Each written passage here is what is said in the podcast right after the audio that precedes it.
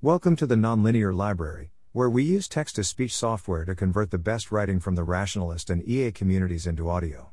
This is 2020 Review, the discussion phase, published by Vaniver on December 15, 2021 on Less Wrong.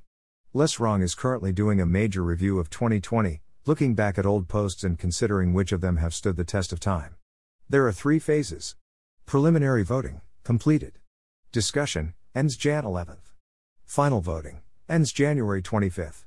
We're now in the discussion phase, and there are 403 posts that got at least one upvotes in the preliminary voting phase. The full list is here. Now is the time to dig into those posts, and for each one ask questions like what did it add to the conversation? Was it epistemically sound? And how do I know these things? The Less Wrong team will award at least $2,000 in prizes to the reviews that are most helpful. We might or might not make a best of 2020 book.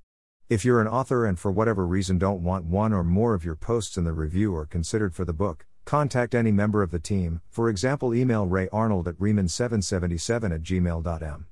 Why review? The overall goal of the annual review is to revisit old posts with additional context and distance. Did an idea that seemed promising pan out?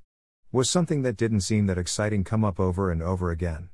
Was something that you strong upvoted the day it came out as good as you thought, and the sort of thing everyone should be sure not to miss? But all that will show up in the votes.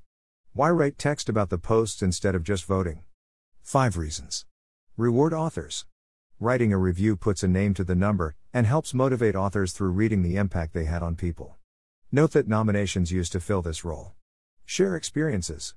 You might have changed how you thought or acted because of a post, but did other people?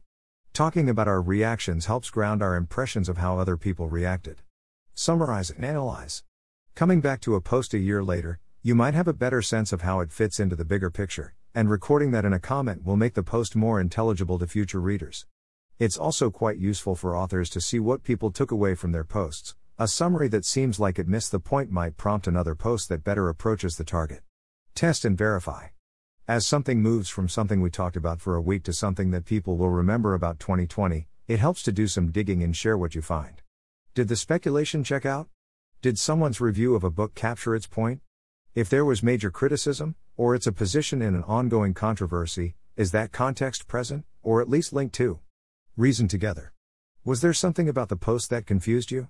Are you trusting something because other people seem to be trusting it?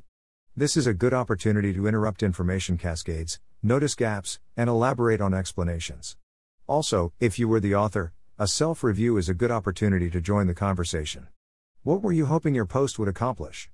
What was hard or easy about writing it? What would you have done differently?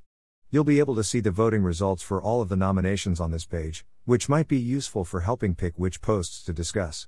Go forth and think out loud. Thanks for listening. To help us out with the Nonlinear Library or to learn more, please visit nonlinear.org.